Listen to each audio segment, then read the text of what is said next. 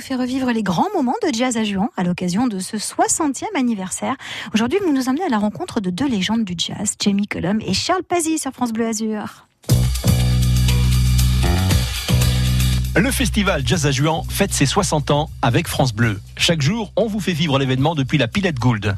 Mais on revient aussi sur l'histoire de ce festival. Renaud Duménil, responsable communication événementielle à Antibes Jean Lépin, nous présente un artiste britannique à mi-chemin entre jazz et pop.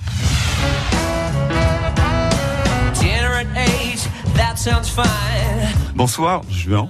J'ai découvert le festival à travers les enregistrements de Keith Jarrett et de Miles Davis, dont j'avais récupéré une cassette dans une bibliothèque. John Coltrane a joué son Love Supreme Live ici, à Juan.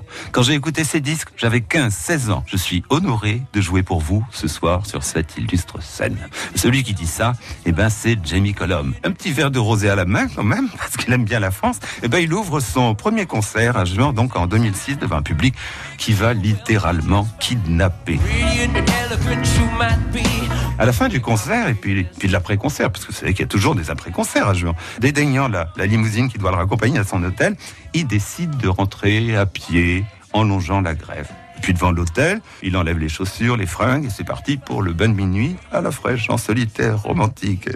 Sauf ce qu'il avait oublié, c'est que son fan club était là, il était là depuis deux jours, qu'il l'a pas quitté d'une semaine, qu'il l'espionnait de partout et tout, et qu'il le suivait comme son ombre. Tout ce joli monde est arrivé dans son bain de minuit, et il l'a suivi dans la, dans la grande bleue.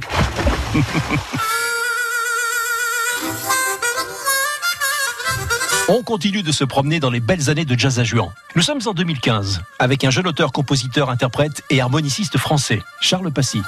C'est la deuxième fois et encore une fois, moi, si, euh, je reviendrai autant de fois qu'on m'invitera. Le cadre est sublime, on est, euh, l'accueil est incroyable. Et effectivement, cette année c'est la grande scène, donc euh, je n'aurais pas imaginé ça l'année dernière. Bah, L'harmonica pour moi c'est un. Bah, il y a quelque chose de l'ordre du. Euh, un peu du surnaturel quoi. C'est-à-dire que c'est un instrument qui n'a pas été inventé pour. Euh, qui, a, un nombre de notes limité à la base.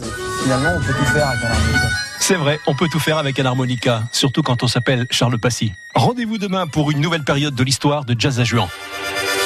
La chronique d'Adrien Mangano est à retrouver évidemment sur francebleu.fr.